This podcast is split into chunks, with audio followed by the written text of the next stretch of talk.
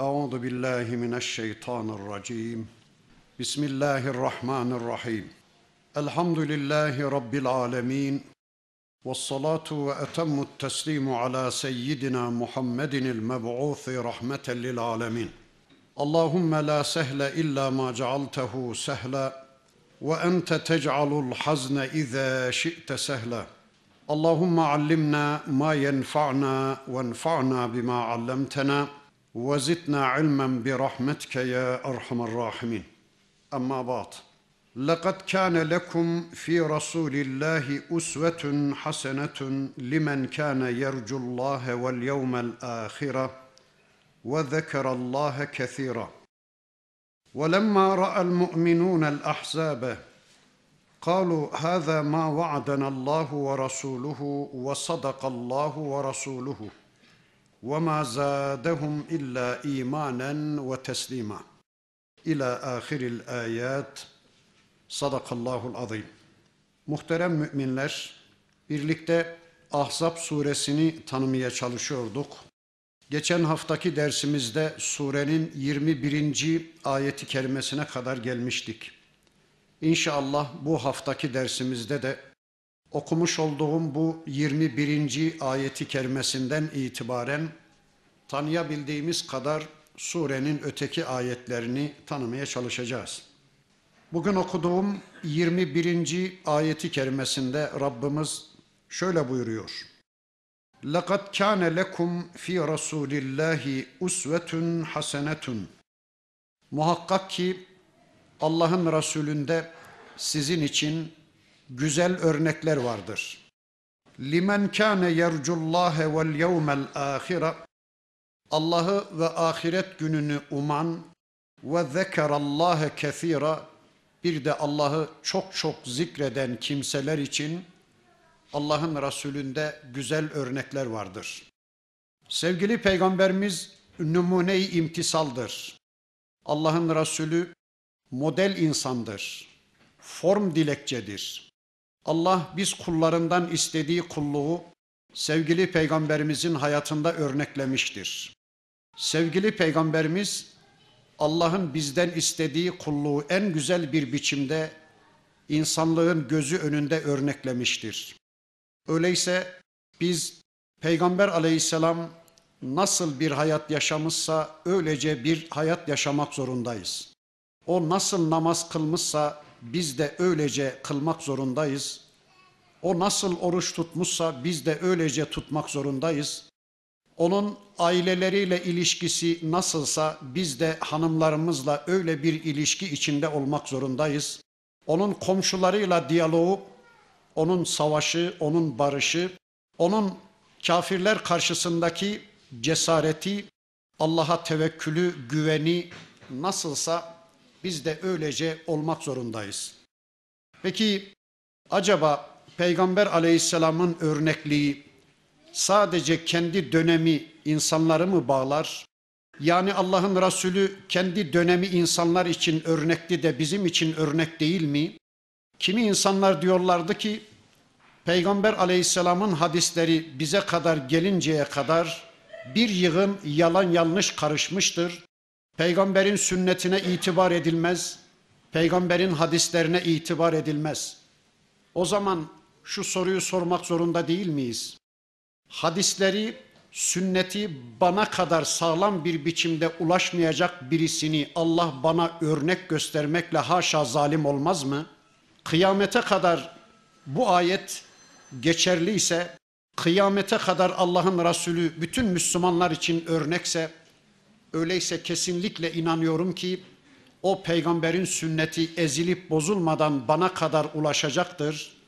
O peygamberin sünneti, o peygamberin hadisleri ezilip bozulmadan kıyamete kadar bütün müminlere ulaşacaktır. Çünkü Allah'ın Resulü'nün örnekliği sadece kendi dönemi insanlarını değil, kıyamete kadar gelecek bütün Müslümanları bağlamaktadır.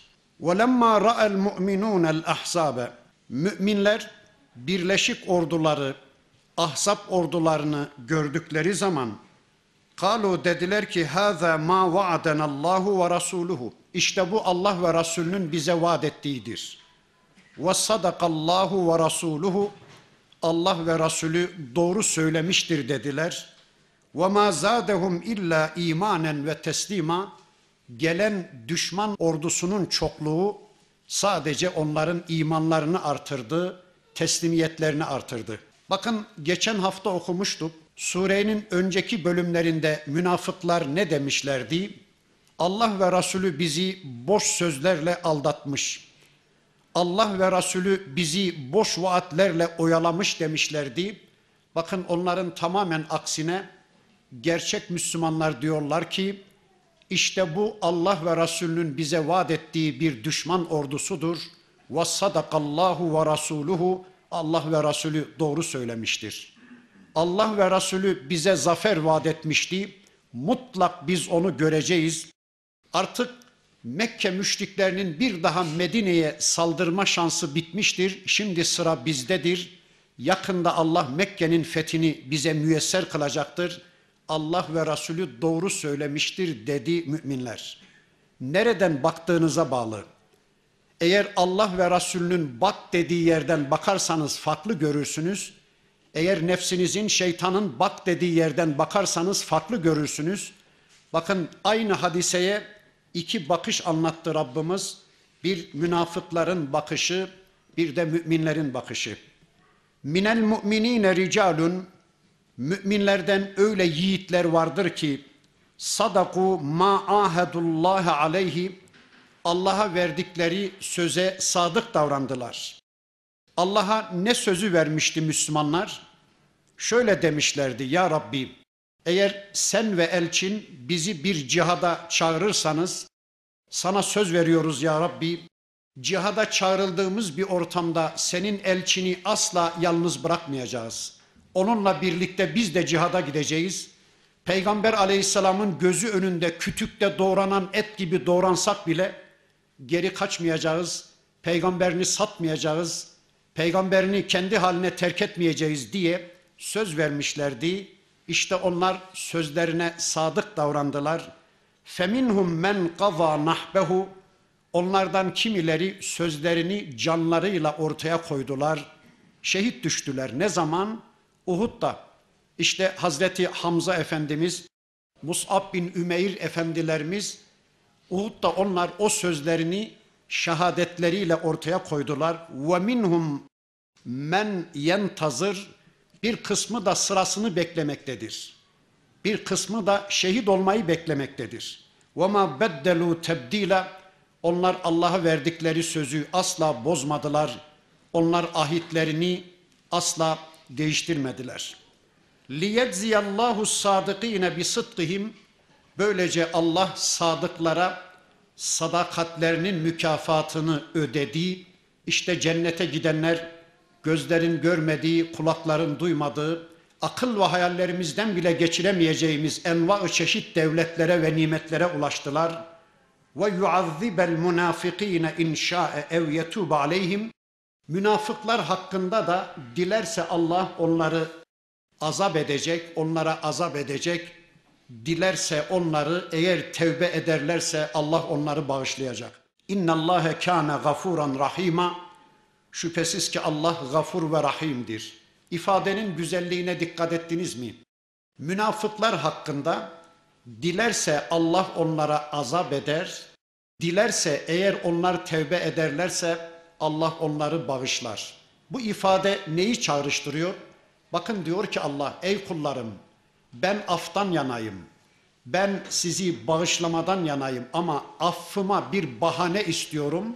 Sadece bir pişmanlık duyar, tevbe ederseniz yani önceki yaptıklarınızdan pişmanlık duyar.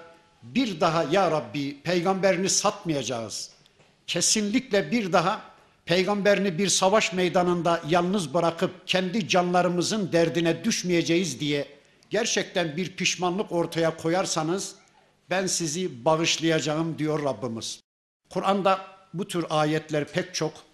Onlardan bir ikisini inşallah okuyayım. Ketebe ala nefsihir rahme. O Allah rahmeti nefsine yazmıştır. Rahmeti kendisine ilke edinmiştir. Onun rahmeti gazabını ve azabını geçmiştir. Nebbi ibadi enni enel gafurur rahim. Ey peygamberim kullarıma haber ver. Ben onlar için gafur ve rahimim. Ben onları bağışlayanım. Azabi usibe bihi men eşa'u. Ben azabımı dilediklerime ulaştırırım. Ama ve rahmeti vesiat kulle şeyin. Lakin benim rahmetim herkesi kuşatmıştır. Her şeyi kuşatmıştır. İşte Rabbimiz münafıkları da affetmek istiyor aslında. Onlardan bir tevbe istiyor. O hainlerin yaptıklarını biliyorsunuz. Savaş öncesi Medine'de cirit atmışlar. Sakın Muhammed'le birlikte Hendek Savaşı'na katılmayın. Evlerinizde keyif çatın demişler. Sonra Hendek'in arasında Müslümanların morallerini bozmak, Müslümanları arkadan hançerlemek için ne tür dolaplar çevirmişler. Allah ve Resulü bizi boş sözlerle aldatmıştır demişler. Bu cinsliklerine rağmen yine de Allah onları affetmeyi diliyor. وَرَدَّ اللّٰهُ الَّذ۪ينَ كَفَرُوا بِغَيْظِهِمْ Allah kafirleri böylece geldikleri gibi gayızlarıyla, kinleriyle geri çevirdi. Lem yenalu hayra. Kafirler hiçbir hayra ulaşamadılar. Geliş sebepleri neydi? İslam'ı bitirmek. Geliş sebepleri peygamberin vücutunu ortadan kaldırmak, Medine'yi Yesrib'e çevirmek, önceki küfür ve şirk dönemine çevirmek, yani yeryüzünden İslam'ı silmek, İslam'ı bitirmekti. Ama bakın Allah diyor ki lem yenalu hayra. Hiçbir hayra, hiçbir başarıya ulaşamadan geldikleri gibi Allah onları geri döndürdü. Ve kefallahul müminin el qital. Bilesiniz ki savaşta Allah müminlere yeterlidir. Savaşta Allah müminlere kafidir. Önceki derslerimin birisinde de söylemiştim. Yeri gelmişken bir daha söyleyeyim. Bu ve benzeri ayetlerden anlıyoruz ki savaşları hazırlayan Allah'tır. Savaşların şartlarını hazırlayan Allah'tır. Savaşın galibini, mağlubunu belirleyen Allah'tır. İşte bakın bu ayeti kerimesinde de Rabbimiz son derece açık ve net bir biçimde savaşta Allah müminlere yeterlidir. El verir ki müminler Allah yasasına riayet ederek kafirlerle karşı karşıya gelsinler. Yasayı delmesinler. Allah her bir savaşta onlara yetecektir. Ve kânallâhu kaviyyen aziza. Allah kavidir, Allah güçlüdür, Allah azizdir. Allah düşmanlarını helak eden, dostlarını da ödüllendirendir. Bunu unutmayın. Ve enzelellezîne zâherûhum min ehlil kitâbi min sayasihim. Allah şu ehli kitaptan peygamberle anlaşmalarını bozup en zor günlerinde Peygamber aleyhisselamı ve Müslümanları arkalarından hançerlemeye çalışıp Mekke müşriklerine ahzabın içine katılan Kureyza Yahudilerini kalelerinden indirdi ve gazefe fi kulubihimur ru'be onların kalplerine bir korku attı. Ferikan taktulune ve te'sirune ferika siz ey Müslümanlar onların bir kısmını öldürüyordunuz bir kısmını da esir ediyordunuz. Bakın Müslümanlar Hendek'in dışına çıkar çıkmaz doğruca Kureyza Yahudilerinin mahallesine yürüdüler. Beni Kureyza Yahudileri kalelerine sığındılar. Üç haftalık bir kuşatmanın sonunda Kureyza Yahudileri Medine'nin ileri gelenlerinden sahabe Hazreti Muaz'ın hakemliği şartıyla teslim olmayı kabul ettiler. Hazreti Muaz Efendimiz de Tevrat'a bakarak onlar hakkında karar verdi. Eli silah tutulanlar, tutanlar öldürülecek. Savaşa iştirak edemeyen kadınlar, çocuklar ve yatalak yaşlı insanlar da esir edilecek diye hüküm verdi. Allah'ın Resulü buyurdu ki ey Muaz gerçekten en güzel hükmü verdin dedi. Bir kısmı öldürüldü, bir kısmı da sürüldü ve evrasekum ardahum ve diyarahum. Onların yerlerini, yurtlarını Allah size miras bıraktı. Sizi onlara varis kıldı. Ve emvalehum mallarını da Allah size miras bıraktı. Ganimet olarak size lütfetti. Ve ardan lem tadauha. Daha henüz ayak basmadığınız, henüz bilmediğiniz, tanımadığınız daha nice ülkeleri, daha nice coğrafyaları yakında Allah size lütfedecektir. Evet, Peygamber aleyhisselam hayattayken bu surenin inişinden birkaç yıl sonra Mekke fethedilecek.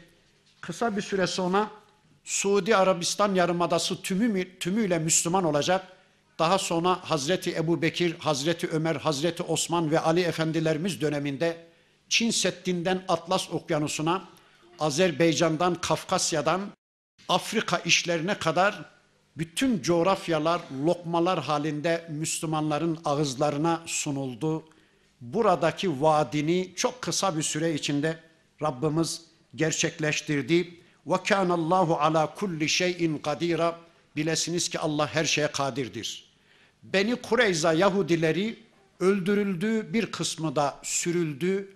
Tüm malları, mülkleri ganimet olarak Müslümanların eline geçti. Rivayetlere göre evlerinin altında Medine'nin nüfusunun üç misli insanı teçhiz edecek cephane ve silah varmış. Tümüyle Müslümanların eline geçtiği o cephaneler ve silahlar, küpler dolusu altınları, gümüşleri varmış Yahudilerin. Onlar da Müslümanların eline geçtiği, onlar Müslümanların eline geçince Medine'de bir bolluk oluştu.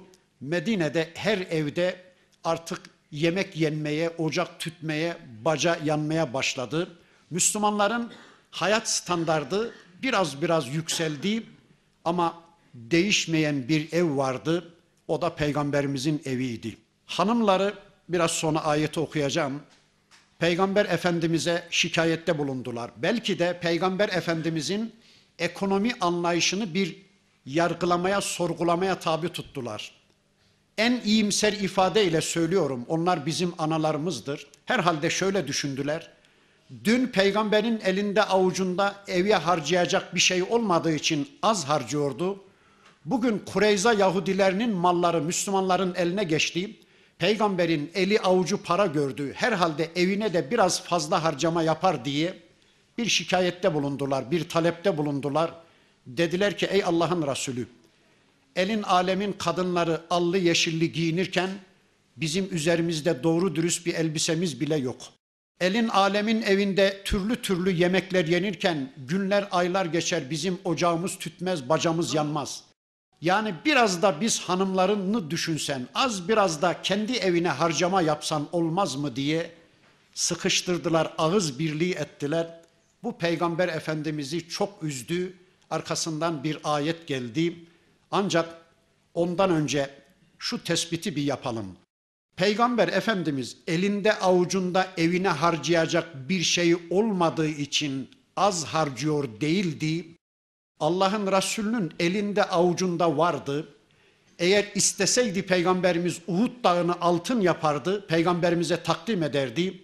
Eğer Peygamber Efendimiz sahabesine emretseydi, İtalya'dan mermer getirirdi sahabe sırtında. Bohemya'dan kristal getirirdi. Allah'ın Resulüne Medine'de öyle muazzam bir köşk ve saray yaparlardı ki yeryüzünde hiçbir kralın, hiçbir imparatorun sahip olmayacağı bir köşkü, bir saltanatı peygamberimize verirdi sahabe. Ama peygamberimizin öyle bir derdi yoktu ki. Hatice annemizle evlendiği zaman Hatice annemiz Mekke'nin en zenginlerinden birisiydi. Trilyonluk bir kadındı. 10 yıl içinde Hatice annemizin tüm mal varlığını sıfırladı peygamberimiz. Nereye harcadı? Kafirlerin elindeki Müslüman köleleri satın aldı bir bir. Onları özgürleştirdi. Mal varlığını sıfırladı. Ama her an Allah'ın Resulü'nün elinde avucunda vardı. Peki evine niye az harcıyordu? Ha Allah ondan öyle bir hayat standardı istemişti ki Medine'nin en garibanının yaşadığı hayat standardını aşma demişti. İşte Peygamber aleyhisselam Medine'nin en fakir insanının, en gariban insanının bir hayat standardını yaşamak zorundaydı. Neden öyleydi? Çünkü onun evine gelen Müslümanlar aşağılık duygusu yaşamamalıydı. İşte benim efendim, işte benim liderim, benim peygamberim böyle bir hayata razıysa ben fakirliğe dünden razıyım demeliydi sahabe. Kimse aşağılık duygusu yaşamamalıydı. Kimsenin gözü kamaşmamalı. Kimse bir kıskançlık içine düşmemeliydi. İşte Peygamber aleyhisselam böyle bir hayat yaşamak zorundaydı. Evine az harcamak zorundaydı. Müslümanların şahsiyetlerini kazanabilmeleri için Böyle yapmak zorundaydı. Ama kadınları bunu anlayamadılar. Peygamber Efendimiz'i zorladılar. Keşke diyorum şu ayetleri şu anki toplumun önüne geçen hoca efendiler, şeyhler, efendiler, üstadlar, müftüler, vaazlar, topluma din anlatanlar keşke şu gerçeği bir anlasalar.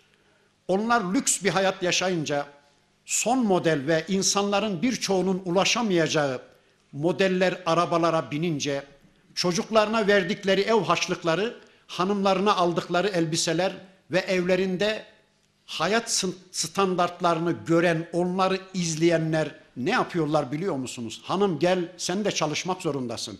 Efendi Hazretlerinin hayat standartına ulaşmamız için oğlum sana da iş bulalım, kızım sen de çalış diyorlar. Böylece bir aşağılık duygusu yaşıyorlar. Dünyacı kesiliyorlar. Allah korusun tamamen dünyacı bir tavrın içine giriyorlar. Keşke toplumun önüne geçen önderler şu gerçeği bir anlayabilmiş olsalardı. Peygamber Efendimiz bu konuya çok dikkat etti. Ebu Bekir Efendimiz çok dikkat etti. Çok detaya giremeyeceğim. Onların aldığı maaş toplumun en garibanının aldığı maaşı geçmiyordu. Bir de Ömer Efendimiz'den örnek aklıma geldi. Hazreti Ömer Efendimiz halife bir sefer dönüşünde ihtilam oldu. Üzerindeki gömleği çıkarıp yıkadı, astı. Kurumasını bekliyordu. Ordunun içine, sahabenin içine çıkamıyordu. Sahabeden bir zat çadırının kenarına kadar geldi. Dedi ki ey Ömer, sahabe seni bekliyor. Ben sana bir gömlek versem o kuruyuncaya kadar şu gömleği giysen de sahabenin karşısına çıksan olmaz mı deyince vallahi olmaz dedi. Hangi birimizin iki gömleği var ki ben böyle bir şey adet haline getireyim? Eğer insanlar benim giydiğim ikinci gömleğe ulaşamayacaklarsa benim böyle bir şey adet haline getirmem, insanları aşağılık duygusuna düşürmem demektir. Vallahi gömleğim kuruyuncaya kadar bekleyeceğim, o ikinci gömleği giymeyeceğim. Hazreti Ömer Efendimiz bu sözü söylediği zaman nasıl bir devletin reisiydi biliyor musunuz? Şu anda üstünde gezdiğiniz Türkiye'nin 30 misli büyüklüğünde bir devletin reisi. İran fetholmuş, Irak, Mısır, Suriye, Sudan, Cezayir, Tunus, Afrika, Türkiye bütün bu ülkeler fetholmuş ve Hazreti Ömer Efendimiz şu anda Türkiye'nin 30 misli büyüklüğünde bir devletin reisi bir değil bin elbise alacak gücü var ama toplumun diğer insanların ulaşamayacağı bir hayattan uzak duruyorlardı. Bir defasında sahabenin birinin bahçesinde turfanda bir hurma oluşmuş olmuş Öteki bahçelerde henüz olmamış. Getiriyorlar peygamberimize ya Resulallah şu hurmadan yer misiniz? Diğer ashabım bundan yediler mi? Hayır ya Resulallah hurmalar oluşmadı ama filanın bahçesinde önceden oluştu. Hayır öteki Müslümanların yemediği bir şey asla yemem dedi. Yani gerçekten bunu şu anda toplumun önüne geçenler, din anlatanlar bu gerçeği bir anlayabilselerdi. Evet, Peygamberimizin hanımları, Peygamber Efendimizin ekonomi anlayışını böyle bir sorgulayınca bakın bir ayet geldi. Ya eyyühen nebi, ey peygamber, gulli ezvacike, söyle hanımlarına, in kuntunne turidnel hayate dünya ve zineteha. Eğer dünya hayatını, dünyanın süsünü ve zinetini, dünyanın konforunu istiyorsanız, fetealeyne gelin, ümmettirkunne, size mehirlerinizi vereyim, sizi metalandırayım, ve üserrihkunne serahan cemila sizi güzellikle salı vereyim, güzellikle boşayayım. Eğer dünyanın süsünü istiyorsanız gidin boşayayım. İstediğiniz gibi allı yeşilli giyinin, güzel güzel yemekler yiyin. Yo ve in kuntunne turidnallaha ve rasulehu. Eğer Allah ve Resulünün hoşnutluğunu istiyorsanız ve daral ahirete bir de ahiret yurdunu tercih ediyorsanız Fe innallâhe şunu bilesiniz ki muhakkak ki Allah e'adde lil muhsinati min kunne ecran azîma ey hanımlarım size Allah gözlerin görmediği, kulakların duymadığı bir ücret hazırlamıştır cennette. Buyurun ikisinden birini tercih edin diye Allah bir ayet gönderdi. Bu ayetin geldiğini duyan Ömer Efendimiz o evin kayınpederi hemen Ebu Bekir'i aldım diyor Ebu Bekir'i aldım diyor. Hemen hane-i saadetlere gittim. Baktım ki Allah'ın Resulü bir kenarda başını ellerinin arasına almış, derin derin üzgün bir biçimde oturuyor. Hanımları da etrafına toplanmış. Onlar da sessiz, ağızlarını bıçak açmıyor.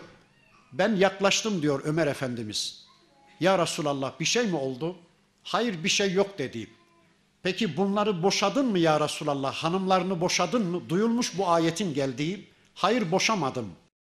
İşte bunlar benden gücümün yetmeyeceği şeyleri istiyorlar. Allah'ın benden istemediği şeyi istiyorlar deyince Ömer Efendimiz diyor ki peygamberi güldürebilmek için adeta yarışırlardı. Onun üzüntüsünü giderebilmek için. Dedim ki diyor vallahi ya Resulallah geçenlerde benim hanım da benim gücümün yetmeyeceği bir şey istedi. Ben ona istediğini verdim anlarsın ya dedim diyor. Gülmeye başladı diyor. Dişleri görünürcesine. Ne verebildi? Dayak verdi hanımına. Başka ne verecek? Anlarsın ya deyince gülmeye başladı diyor. Sonra dedim ki vallahi ya Resulallah şunu bana ver kendi kızı için. Şunu da Ebu Bekir'e ver. Bunların haddini bildirelim. Bunlar seni üzüyorlarsa haddini bildirelim. Hayır hayır dokunmayın dedi. Kendisi fiske bile vurmazdı hanımlarına peygamberimiz. Babalarının da fiske vurmasına bile vicdanı dayanmadığı için dokunmayın dokunmayın dedi. Sonra biz ayrıldık diyor. Bakın Allah'ın Resulü bu ayeti hanımlarına okumak zorundaydı. Acaba hanımları boşa deyiverseler o anda boş düşecekti. Onun için Peygamber Efendimiz düşündü, taşındı. Dedi ki önce Ayşe'yi çağırayım. Ayşe hanımlarının en zekisi, Ayşe hanımlarının en müttakisi olduğu için önce Ayşe annemizi çağırdı. Dedi ki ey Ayşe sana bir şey söyleyeceğim ama rica ediyorum baban Ebu Bekir'le istişare etmeden karar verme, acele karar verme. Şu anda karar verme. Buyur ya Resulallah dedi. Allah böyle bir ayet indirdi.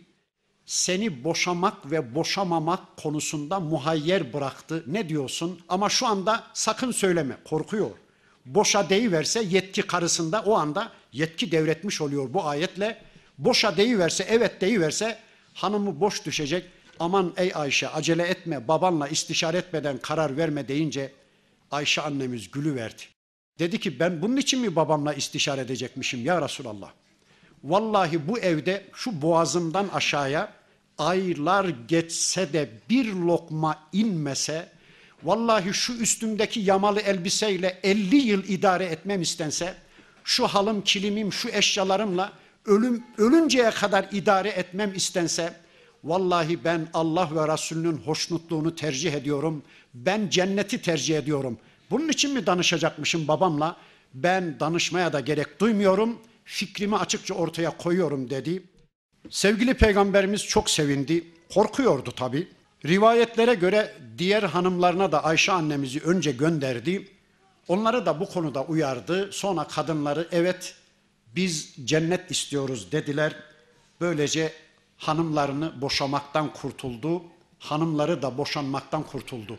Peki bu ayet şu anda Ahzab suresinde duruyor. Ne peygamber hayatta ne peygamber hanımları hayatta. Bize ne dedi? Bizim hanımlarımıza, bizim erkeklerimize ne dedi bu ayet? Buyurun ey Müslümanlar. Eğer dünyayı, dünyanın süsünü, konforunu, zinetini istiyorsanız hadi peygamber ailesinden uzak durun. Peygamber ehli olmayın. Ehli beyitten olmayın. Peygamberden uzak olun.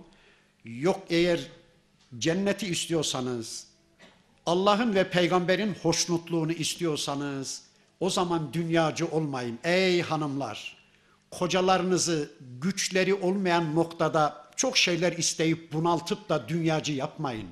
Ey kocalar, cenneti unutup Allah ve Resulünün hoşnutluğunu unutup gece gündüz dünyaya yönelip de ahireti unutanlardan olmayın. İşte Rabbimiz bu ayeti kerimesinde bizim tercihimizi de soruyor İnşallah hepimiz cenneti tercih ediyoruz. Allah ve Resulünün hoşnutluğunu tercih ediyoruz. Devam ediyor bakın. Peygamber Efendimizin hanımlarına Rabbimiz seslenmeyi sürdürüyor. Ya nisa en nebi ey peygamber hanımları men ye'ti min kunne bi fahişetin mübeyyinetin sizden her kim apaçık bir hayasızlık işlerse apaçık bir günah işlerse yudaaf lehel azabu dafeyn onun azabı, onun cezası iki kattır. Allah Allah. Ve kana zalike alallahi yesira. Bu da Allah'a çok kolaydır. Peygamber karısısınız diye Allah gözünüzün yaşına bakmaz. Sizden kim açık bir günah işlerse onun cezası iki katıdır. Sonraki ayeti de okuyup ikisi üzerinde konuşayım. وَمَنْ يَقْنُتْ مِنْ كُنَّ لِلّٰهِ وَرَسُولِهِ Ama sizden her kim Allah ve Resulüne gönülden itaat eder de ve tamel salihan salih bir amel işler, güzel bir amel işlerse nü'tiha ecraha merrateyni onun ücretini de iki misli veririz. Allah Allah. Ne anladık bu ayetten? Allah diyor ki peygamber hanımlarına, ey peygamber hanımları, sizler öteki kadınlar gibi değilsiniz. Sizler liderin hanımısınız, sizler imamın hanımısınız, sizler peygamberin hanımısınız. Allah'ın bizzat konuştuğu, vahiy gönderdiği, yeryüzünün sizin evden aydınladığı siz peygamberin hanımlarısınız. Sizler öteki kadınlar gibi değilsiniz. Sizin günahlarınız ve sevaplarınız kendinizle sınırlı kalmaz. Siz bir günah işlediğiniz zaman o günah sizinle sınırlı kalmaz. Çevrede sizi izleyen kadınlar da aynı hataya düşerse onların günahlarının bir misli de size ceza olarak verilir. Sizin hayırlı amelleriniz de yine sizinle sınırlı kalmaz. Çevreden sizi izleyen sahabenin kadınları da aynı salih ameli işlerse sizin ücretiniz iki kat artar. Dün peygamber hanımları, bugün imam hanımları, hoca hanımları, müftü hanımları, toplumun önüne geçen, topluma din anlatan kişilerin hanımları, davetçilerin hanımları çok dikkat etmek zorunda. Hem davetçiler hem de onların hanımları çok dikkat etmek zorunda. Ve atedna leha rizgan kerima biz sizden salih amel işleyenlere kerim bir ücret hazırladık. Bunu unutmayın. Ya nisa en nebi ey peygamber hanımları lestünne ke ahadim minen nisai siz herhangi bir kadın gibi değilsiniz. Siz peygamber hanımlarısınız. İnit tegaytünne eğer müttaki iseniz, eğer Allah'a kulluğunuzun bilincini taşıyorsanız, fela tahva'na bil kavli. Sözü yamultmayın. Sözü eğritmeyin. Cıvık konuşmayın. Karşınızdaki kişinin nefsini tahrik edecek, cinsel arzularını tahrik edecek bir ses tonajıyla, bir edayla konuşmayın. Allah Allah. Çünkü feyetma allezî fî kalbihi maradun. Kalbinde hastalık olanlar size meyledebilir, size tamah edebilir. Ya galiba bu kadının bende gözü var. Bu kadın bana şöyle bir şeyler ima etmek istedi diye onu da günaha sokarsınız. Böyle bir ortamı hazırlamayın ey peygamber hanımları. Yabancı erkeklerle konuşurken kulne kavlen ma'rufa maruf söz söyleyin, güzel söz söyleyin, ciddi konuşun. Yani öteye beriye sündürülemeyecek, başka anlamlar yüklenemeyecek. Ciddi konuşun, açık konuşun, net konuşun, düzgün konuşun. Allah Allah. Bakın peygamber hanımlarına bir emirde bulunuyor Rabbimiz. Peki kiminle konuşurken? Evlatlarıyla konuşurken. Hani geçen hafta okudum ayeti ne demişti Rabbimiz? Peygamberin hanımları müminlerin analarıdır. Bakın analarımız evlatlarıyla konuşurken bile bu kadar dikkat etmeliyse bizim hanımlarımız yabancı erkeklerle konuşurken ya da bizler yabancı kadınlarla bize nikah düşen kadınlarla konuşmak zorunda kalmışken ne kadar titiz davranmamız gerektiğini anlayın. Analar oğullarıyla konuşurken bile bu kadar ciddi ve titiz davranmak zorundaysa bizler bizim hanımlarımız mecbur kalmışsa yabancı bir erkekle konuşmaya ne kadar titiz davranması gerektiğini anlayın. وَقَرْنَ ف۪ي بُيُوتِكُنَّ Ey peygamber hanımları ağırlığınızla evlerinizde oturun. Vakarla evlerinizde oturun. Faaliyet alanınızı evleriniz olarak belirleyin. Sizin faaliyet alanlarınız evleriniz olsun. Vakarla evlerinizde oturun. Ve la teberracne teberrucel cahiliyetil ula ve ilk cahiliye kırıtışına benzer kırıtışla sokağa çıkmayın. Bakın teberruç kelimesini az biraz açayım. Bir kadının dişiliğini, kişiliğinin önüne geçirerek sokağa çıkmasının adına Arapçada teberruş denir. bir kadının dişiliğini, kişiliğinin önüne geçirerek sokağa çıkmasının adına teberruş denir. Nasıl?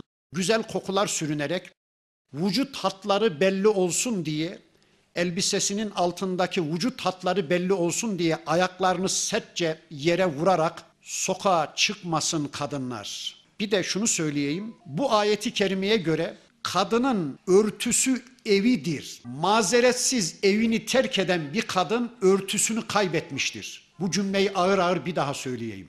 Kadının evi onun örtüsüdür.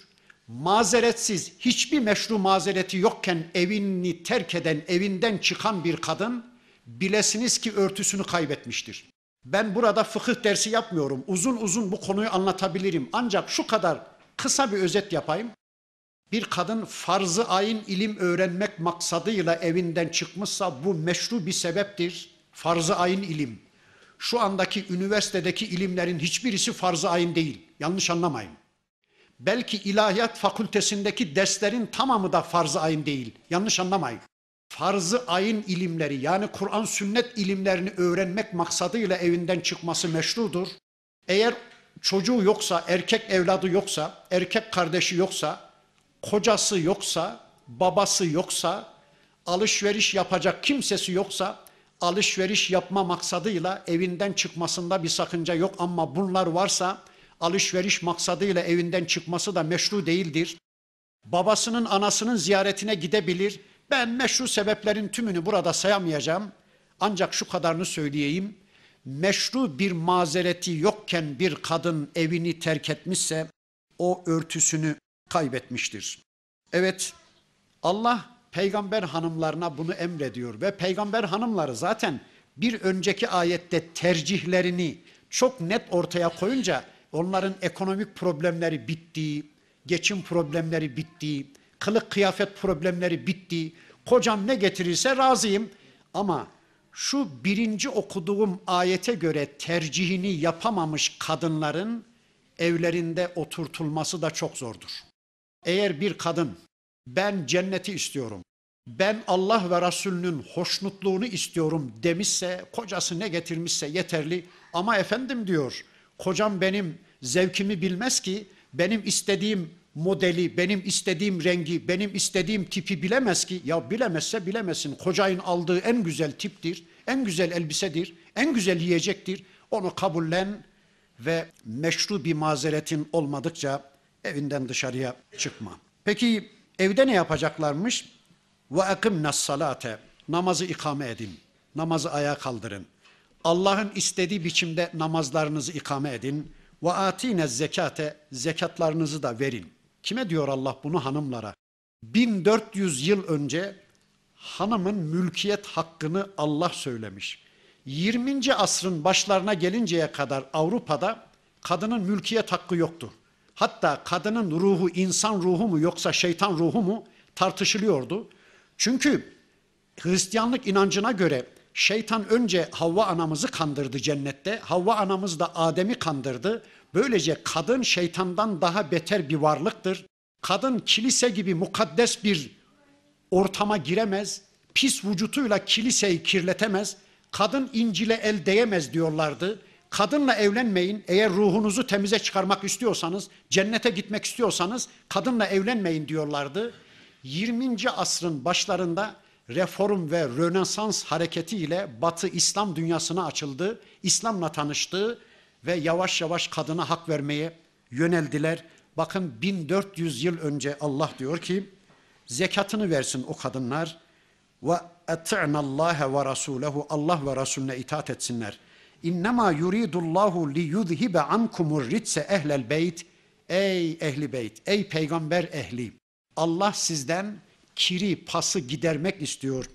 Ve yutahhirakum tathira. Allah sizi tertemiz temizlemek istiyor. Ey ehli beyt, ey peygamberin evine imrenen bugünün Müslüman hanımları, bugünün Müslüman erkekleri siz de bunlara dikkat edin. وَذْكُرْنَ مَا يُتْلَى ف۪ي بُيُوتِكُنَّ min ayatillahi evlerinizde okunan Allah'ın ayetlerini düşünün. Allah'ın ayetlerini anlamaya çalışın. Onlar üstünde kafa yorun. Vel hikmete bir de hikmet üzerinde düşünün. Hikmet de sünnettir. Öyleyse ey hanımlar, ey erkekler, evlerinizde Allah'ın kitabının, peygamberin sünnetinin eğitimine kendinizi teslim edin. İnna Allah kana latifen habira. Şüphesiz ki Allah latif ve habirdir. Bir ara Ümmü Seleme annemiz, Peygamber Efendimiz onunla çok yaşlı günlerinde evlenmişti. Ümmü Seleme annemiz geliyor peygamberimize diyor ki ya Resulallah Kur'an'daki ayetler erkeklere hitap ederek geliyor. Biz kadınlara hitap eden kimi ayetler gelse de biz de onlarla iftar etsek olmaz mı, sevinsek olmaz mı deyince işte Rabbimiz o talep üzerine bakın şu ayeti kerimeyi indirdi. İnnel müslimine vel müslimat. Müslüman erkekler, Müslüman kadınlar. İradelerini Allah'a teslim etmiş, Allah'a boyun bükmüş erkekler ve Müslüman kadınlar. Vel mu'minine vel mu'minat. İman etmiş, Allah güvencesinde bir hayata yönelmiş mümin erkekler ve mümine kadınlar. Vel kanitine vel kanitat. Gönülden Allah'a bağlı erkekler, gönülden Allah'a itaat eden kadınlar. Ve sadıkine ve sadikat. Allah'a karşı sadakatle bağlı erkekler, Allah'a karşı sadakatle bağlı kadınlar. Yani iman iddialarını söz planında bırakmayıp amele dönüştüren erkekler, amele dönüştüren kadınlar. Ve sabirine ve sabirat.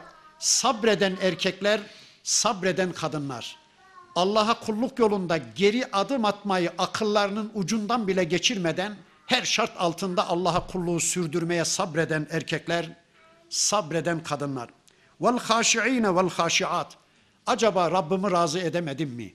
Acaba şu ana kadar yaptıklarımla, yaşadıklarımla Rabbimin rızasını kazanamadım mı diye tir tir titreyen erkekler, tir tir titreyen kadınlar. Vel mutasaddikine vel mutasaddikat. Sadaka veren erkekler, sadaka veren kadınlar. Ve saimine ve saimat. Oruç tutan, kendilerini tutan erkekler, kendilerini tutan, oruç tutan kadınlar. Vel hafizine furucehum vel hafizat. Bir de ferşlerine, namuslarına sahip çıkan erkekler, ferşlerine, namuslarına, iffetlerine sahip çıkan kadınlar. Allah'a kethiran ve zâkirat.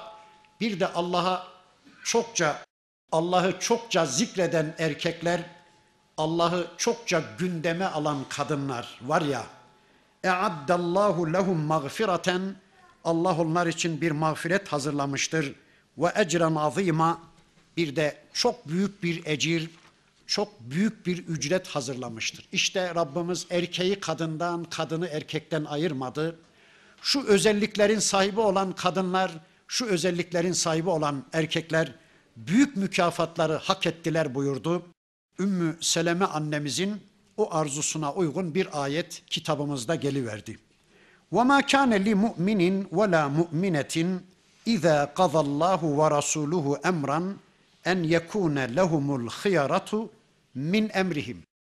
Ben müminim diyen hiçbir erkek ve kadın için Allah ve Resulü bir konuda hükmetmişse o konuda muhayyerlik hakkı yoktur. O konuda itiraz hakkı yoktur. O konuda alternatif getirme hakkı yoktur. Bakın ayeti ağır ağır bir daha söyleyeyim. Allah ve Resulü bir konuda hüküm vermişse ben bunu anlamadım, ben bunu anlayamadım. Bu benim zevkimi okşamadı, bu benim mantığıma yatmadı, bu benim klasıma uygun düşmedi demeye kimsenin hakkı yoktur. Ya da amma demeye Allah böyle diyor, peygamber böyle diyor denince iyi ama demeye kimsenin hakkı ve yetkisi yoktur. Bakın bir dönem bu hakkımız vardı. Ne zaman? Mümin olduğumuz gün, akıl bali olduğumuzda mümin olduğumuz gün Allah ve Resulünü de şeytanı da nefsimizi de tercih etme yetkimiz vardı. Mümin olmaya da kafir olmaya da özgürlüğümüz vardı. İşte kafirler şu anda biz hayır hayır Allah'ı da peygamberi de istemeyiz demişler. Keyiflerine göre bir hayat yaşama hakları var. Cehenneme kadar yolları var. Ama bir Müslüman La ilahe illallah Muhammedun Resulullah dediği anda artık özgürlüğü bitti. Allah ve Resulü bir konuda hüküm vermişse artık o konuda alternatif bir düşünce ortaya koymaya hakkımız da yetkimiz de yoktur. Bu ayet hangi hadise üzerine indi onu söyleyeyim biraz daha net anlaşılsın. Peygamberimizin evlatlığı vardı. Surenin başında söyledik. Zeyd Efendimiz azatlık kölesiydi peygamberimizin. Bir de halasının kızı Zeynep binti Cahş anamız vardı. Halasının kızı Zeynep. Allah hür bir kız olan Zeynep'i bir köleyle evlendirmek istedi. Zeyd Efendimiz de evlendirmek istedi. Böylece kölelik müessesesine bir balta vurmak istedi. O müesseseyi yıkmak istedi. Ama Zeynep kızcağız da ailesi de kabullenmediler. Olmaz ya Resulallah. Bizim kızımız hür. Bir köleyle nasıl evlendirebiliriz? O dönemde öyle bir adet vardı ki Zeynep kızcağız bırakın öyle bir köleyle evlenmeyi tükürüğünü bile ona layık görmezdi. Böyle bir töre vardı. Kabullenmediler. Sonra bu ayet geldi. Duydular. Koşarak geldiler. Hem Zeynep kızcağız hem ailesi. Ya Resulallah böyle bir ayet gelmiş doğru mudur? Doğrudur. Bir daha okur musun? Okudu peygamberimiz. Aman ya Resulallah biz Allah korusun küfre düşüyoruz. Kızımızı dilediğinle evlendirebilirsin. Zeynep kızcağız da dedi ki ya Resulallah ne istersen Allah ve Resulü bir konuda hükmedince madem ki muhayyerlik hakkımız yokmuş kiminle evlendirirsen razıyım dedi ve Peygamber Efendimiz Zeynep kızcağızı Zeyd Efendimizle evlendirdi. Zeyd Efendimiz zaten önceden evliydi. Üsame diye de bir çocuğu vardı. Zeynep anamızı ikinci hanımı olarak aldı. Bir süre beraber oldular ama geçim olmadı. Geçim olmadı. Bakın Zeyd Efendimiz zaman zaman geliyor ya Resulallah olmadı bu evlilik geçinemiyoruz. İzin ver de boşayayım. Hayır hayır diyordu. Bakın ayet okuyayım. Ve iz tekulu lillezî en'amallahu aleyhi ve en'amte aleyhim. Ey peygamberim Allah'ın kendisini Müslüman yaparak inamda bulunduğu, senin de kendisini azat ederek ikramda bulunduğun Zeyd sana geliyordu. Ya Resulallah ne olur izin ver biz geçinemedik boşanmak istiyoruz deyince sen şöyle diyordun. Emsik aleyke zevcek. Hanımını yanında tut ey Zeyd. Sakın hanımını boşama. Vettakillah Allah'tan kork. Allah'a karşı saygılı ol da sakın hanımını boşama diyordun. Niye? Ve tuhfi fi nefsike nefsinde şunu gizliyordun. Mallahu mubdihi Allah'ın çok yakında açığa vuracağı şeyi sen nefsinde gizliyordun. Ne o konu? O konu şu. Bakın Allah ezeli ve ebedi ilmiyle Zeyd Efendimizle Zeynep anamızın geçinemeyeceğini biliyordu. Allah peygamberimize vahiy ile şunu bildirmişti. Zeyd Zeynep'i yakında boşayacak. Ey peygamberim Zeynep senin hükmüne razı olacak olarak bir köleyle evlenmenin karşılığı ben onu sana nikahlayacağım. Zeynep'i böylece onore edeceğim. Onu böylece değerlendireceğim, ödüllendireceğim diye bildirmişti. Peygamber Efendimiz içinde bir korku yaşıyordu. Niye? Bakın onu da şöyle anlatıyor Allah. Ve takşen nase sen insanlardan korkuyordun ey peygamberim. O günlerde bir töre vardı. Evlatlık öz evladı gibi bilinirdi. Evlatlığın boşadığı kadın da sanki öz evladının boşadığı kadın gibi bilinir. Kimse onunla evlenemezdi. Yani babalık yerinde olan onunla evlenemezdi. Halbuki bu surenin başında Rabbimiz onun yasasını ortaya koydu. Hiçbir zaman evlatlık evlat gibi değildir dedi. Dolayısıyla evlatlığın karısı da kişinin kendi oğlunun karısı gibi değildir. Onunla evlenmede bir sakınca yoktur.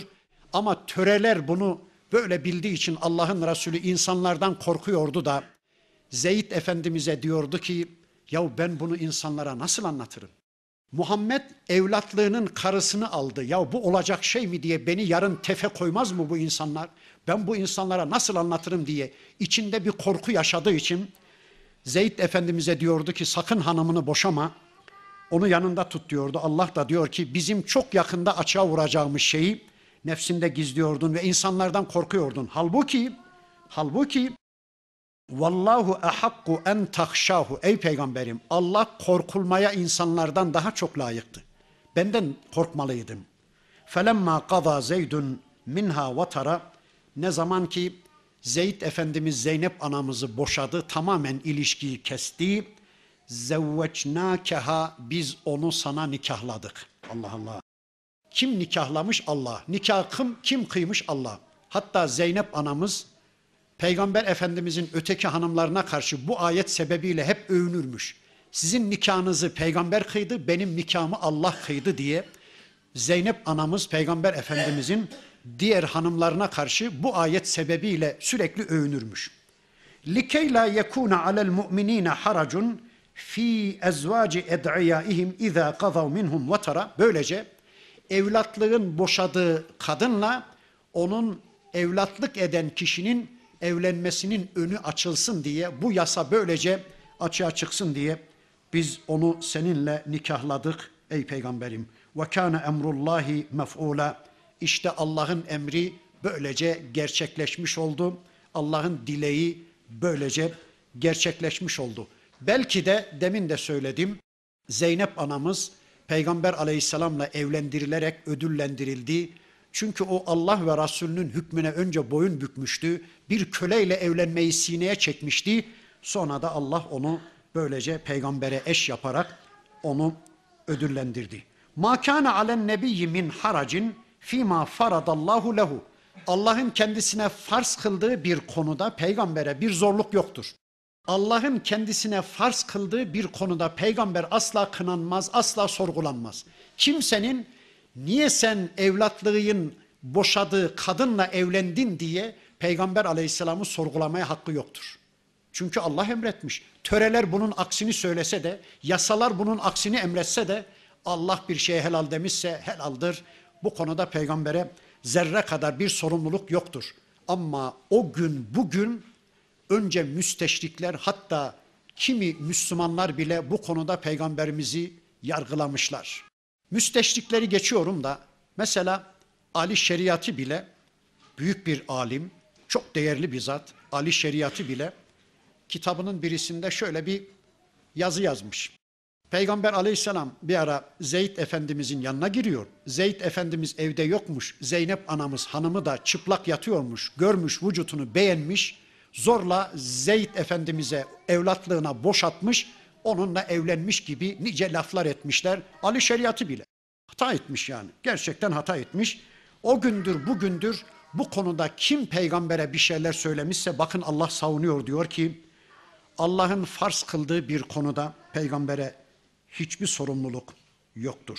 Sünnetallahi fillezine halev min kabul. Önceki toplumlarda Allah'ın sünneti böyleydi. Önceki toplumlarda da Allah'ın yasası böyleydi. Yani peygamberlerden kimileri çok fazla kadınla evlenmiş. Allah helal kıldıktan sonra kimsenin bu konuda sorgulama hakkı yoktur. Ve kana emrullahi kaderen makdura. Allah ne takdir etmişse zaten o sonunda olacak. Ellezine yubelligune risalatillahi o peygamberler Allah'ın risaletini insanlara ulaştırmışlar. Allah'ın vahyini insanlara ulaştırmışlar. Ve yakşevnehu sadece Allah'tan korkmuşlar. Allah'ı hesap etmişler. Ve la yakşevne ahaden illallah. Allah'tan başka da kimseden korkmamış önceki elçiler. Sen de öyle ol ey peygamberim. Ve kefa billahi hasiba. Çünkü hesap görücü olarak Allah yeter. Yani Allah diyor ki ey Müslüman Allah bir şeye helal demişse Allah bir şeyi sana farz kılmışsa, tüm çevren seni kınasa da o konuda zerre kadar bir eziklik hissetme. Çünkü yarın mezarda insanlar seni karşılamayacaklar. Yarın mizanın başında seni insanlar hesaba çekmeyecekler. Yarın cennetin başında, cennetin kapısında insanlar bulunmayacaklar. Sen hesabı Allah'a ödeyeceksin. Allah razı mı bir işten? Kimseyi kazıma, kimseyi takma. Sen o işi yap ey Müslüman. Ma kana Muhammedun eba ahadin min ricalikum Muhammed aleyhisselam sizden hiçbir erkeğin babası değildir. Peygamberimizin erkek evladı yoktu. Muhammed aleyhisselam sizden hiçbir erkeğin babası değildir ki evlatlığı Zeyd'in boşadığı hanımla evlenmesi yasak olsun. O onun oğlu değil ki, o onun evlatlığı. Velakin Resulallah, lakin o Allah'ın Resulüdür. Ve hatemen nebiyyin, o peygamberlerin sonuncusudur. Ondan sonra bir daha elçi gelmeyecek. Ondan sonra Cebrail yeryüzüne bir daha vahiy getirmeyecek. Ve Allahu bi kulli şeyin alima ve Allah her şeyi bilmektedir. Ya eyyühellezine amenu zkurullâhe zikran kesira. Öyleyse ey müminler Allah'ı çokça zikredin. Allah'ı çokça gündeme alın. Allah'ın bu ayetlerini sürekli okuyun. Allah'ın bu ayetlerinin sürekli eğitimine kendinizi teslim edin kafanızda, kalbinizde, gönlünüzde, gecenizde, gündüzünüzde, evinizde, dükkanınızda Sürekli Allah'ın ayetleri olsun. Allah'ın ayetleri üstünde düşünün, anlamaya çalışın. Allah'ı çokça zikredin. Allah'ı çokça gündeme alın. Sebbihuhu bukraten ve asila. Akşam sabah da Allah'ı tesbih edin. Allah'ı yüceltin. Subhanallah deyin. Allahu Ekber deyin. La ilahe illallah ağzınız hiç boş durmasın. Hep Allah'ı zikredin. Allah'ın bak dediği yerden bakın. Allah'ın işit dediğini işitin. Allah'ın gör dediğini görün. Gözünüzü, kulağınızı, aklınızı hep Allah'ın rızası istikametinde kullanın. Huvellezî yusalli aleykum ve melâiketuhu. O Allah ki size salat ediyor. Size rahmet ediyor. Size rahmetini ulaştırmak istiyor. Melekleri de Allah'ın rahmetinin size ulaşması için dua ediyorlar. Li yuhricekum minez-zulumati ilen-nur. Böylece Allah sizi karanlıklardan aydınlığa çıkarmak istiyor. Allah sizi karanlıklardan nura çıkarmak istiyor. Hangi karanlıklar? Küfür karanlığı, şirk karanlığı, inkar karanlığı, ilhat karanlıklarından Allah sizi iman aydınlığına, tevhid aydınlığına, vahiy aydınlığına çıkarmak istiyor. Ve kâne bil mu'minîne rahîmâ. Çünkü Allah müminlere karşı son derece merhametlidir. Sürekli onları uyarmaktadır. Sürekli onları vahyine davet etmektedir. Tahiyyetuhum yevme yelkavnehu selam. Yarın cennete giren müminleri Allah selam diyerek karşılayacaktır. Allah Allah. Cennete inşallah Rabbim hepimizi ithal buyursun. Cennete giren müminleri Allah selam diye karşılayacakmış. Selam ey kullarım. Selamet sizin olsun. Dirlik sizin olsun. Güzel bir hayat sizin olsun ey kullarım diye Allah selam verecekmiş. Ya da bunun bir ikinci manası müminlerin birbirlerine karşı dirlik temennileri selam, selam demektir. Birbirlerine selam verecekler. Birbirlerine dirlik temennisinde bulunacaklar. Ve e'adde lehum ecran kerima. Allah onlara bir de kerim bir ücret hazırlamış. Kerim kelimesi nekre bir kelime. Eni boyu belli olmayan. Yani büyüklüğü asla akıllarınızdan bile geçiremeyeceğiniz ücretler hazırlamış. Öyleyse ya eyyühen nebi ey peygamber inna erselnake şahiden biz seni şahit olarak gönderdik ve mübeşşiran müjdeci ve neziran uyarıcı olarak görevlendirdik. Bakın Peygamber Aleyhisselam'ın görevleri ve da'iyen ilallahi bi iznihi ve Allah'ın izniyle Allah kullarını Allah'a kulluğa çağırıcı olarak gönderdik, davetçi olarak gönderdik. Ve siracen münira bir de aydınlatıcı bir kandil, ışık saçan bir ışık kaynağı